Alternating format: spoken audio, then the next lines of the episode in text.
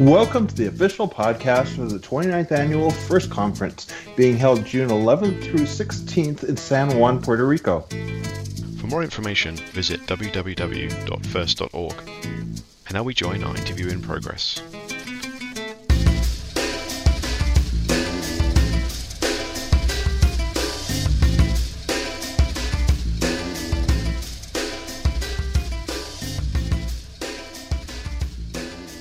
This is Martin, and I'm here today talking to Alex Pinto, who is the Chief Data Security Scientist at Niddel. And your presentation is Beyond Matching, Applying Data Science Technologies to IOC-Based Detection.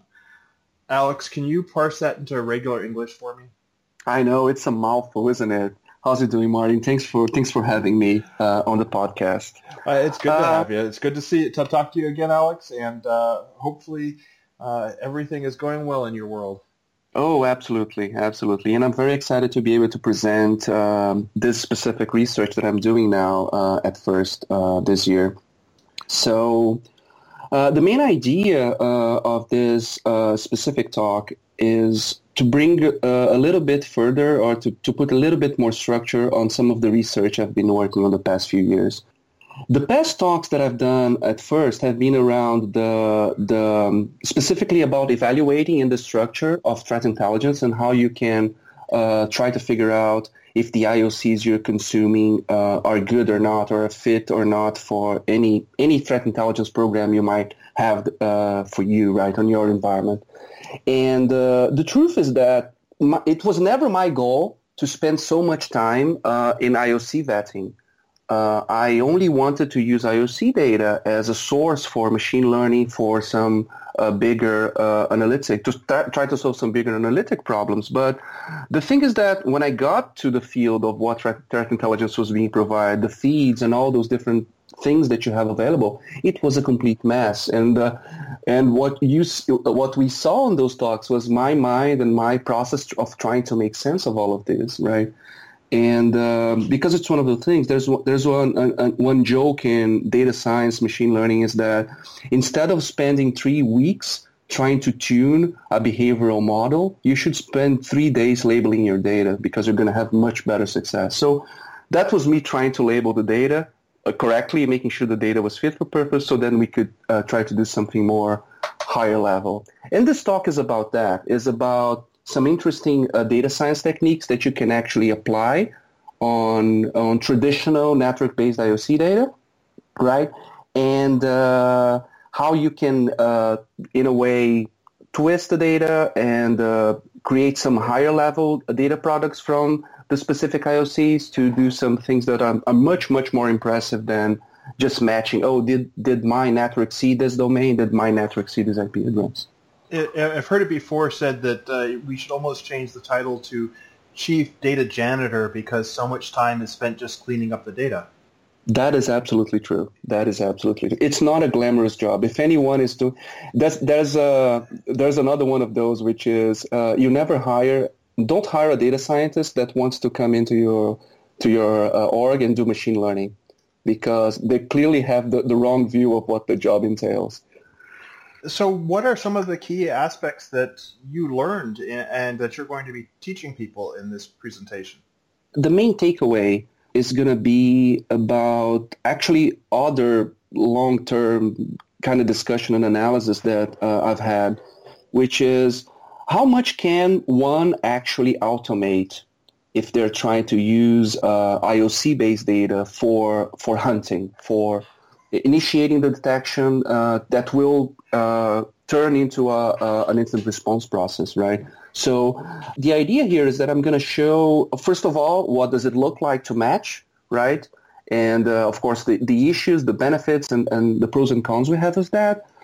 And then the concepts of, oh, if you have enough of data of that you can group somehow or that you know it's all coming from this data center or all these domains are being registered by the same person, maybe you can do some higher level matching, right? You actually learned, quote unquote, uh, where these things congr- congregate, and now you can use that to uh, to to take a, a, a different action, a more maybe a more complete, right? But then also show how that falls apart and how you can try to keep that up with that with some statistical modeling around um, the prevalence of badness or goodness. There's, there's one specific example I use in the talk around, oh, okay, we all know that dot, probably dot .top or dot .xyz are not the greatest places in the world. So there's definitely some benefits in, in, in blocking those. But if you look at over, uh, over chosen period of time, most of the badness that you know about will probably be hosted on .com, and you cannot block .com, right? you're gonna, a, you're gonna have a very short job if you block .com. So how do you transform this knowledge that you have as a human being that has been doing this for a while so that a system can make this call, oh, maybe I shouldn't block .com, but all the other stuff that I'm seeing, it's probably pretty safe to block. But this doesn't sound like it's something that's easy to do. That's something that just any old security professional can do. It sounds like it takes a lot of statistics and I think you use the term machine learning to do this sort of thing. Is that true?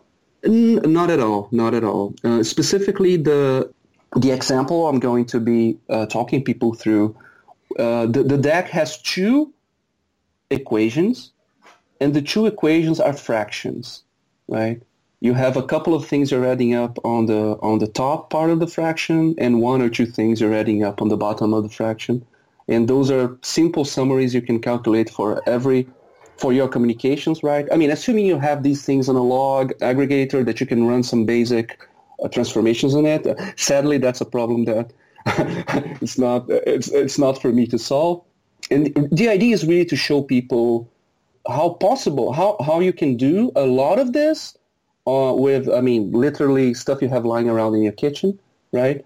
And uh, I mean, assume you have a computer in your kitchen, of course, uh, and put that to use, right? Of course, there will be some higher level examples, right? When I can show a peek of some of the of the other stuff that you can do in machine learning, but the idea is that you can actually go pretty far and start exploring how those uh, concepts uh, uh, work in your network without any really statistical training. So this is something that, it, from it sounds like it, you don't have to have the deep machine learning or the deep statistical knowledge. It's it sounds like you're going to give a, a standard practitioner the tools they need to use this type of idea going forward.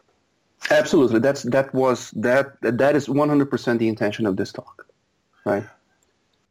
So, what tools should somebody come to your talk already knowing? What sort of things should they have in the back of their mind before they come to your talk?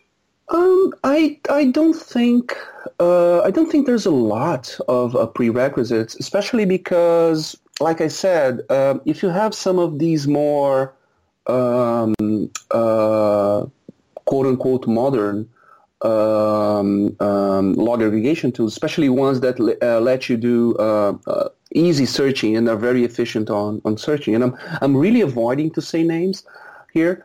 Um, we are, um, you can do some, you can do the basic aggregations that I talk about um, just using those tools. So if you're familiar with network logs, you're familiar with the challenge of matching uh, network-based IOCs to, to proxy or firewall logs, you'll be right at home uh, at this presentation, right? If you had any moment, oh, I have to track if there's something bad going on in, in my web proxy or something like that, you know, this talk might actually be useful for you. Uh, but we all know that you're still going to have to do a lot of cleanup of those log files because, hey, they're dirty. Absolutely, absolutely. And again, the, the good thing about uh, some of these uh, log aggregators, they'll they'll help you through that, of course. But you know, you're, you're not lying when you say that it's a big part of the job. So your talk will be June 12th at 11.15 till noon. And Alex, I look forward to seeing you again at first. Absolutely. It will be a, will, will be a pleasure. You've been listening to the official podcast for the 29th Annual FIRST Conference being held June 11th to the 16th in San Juan, Puerto Rico. For more information, go to www.first.org and thank you very much for listening.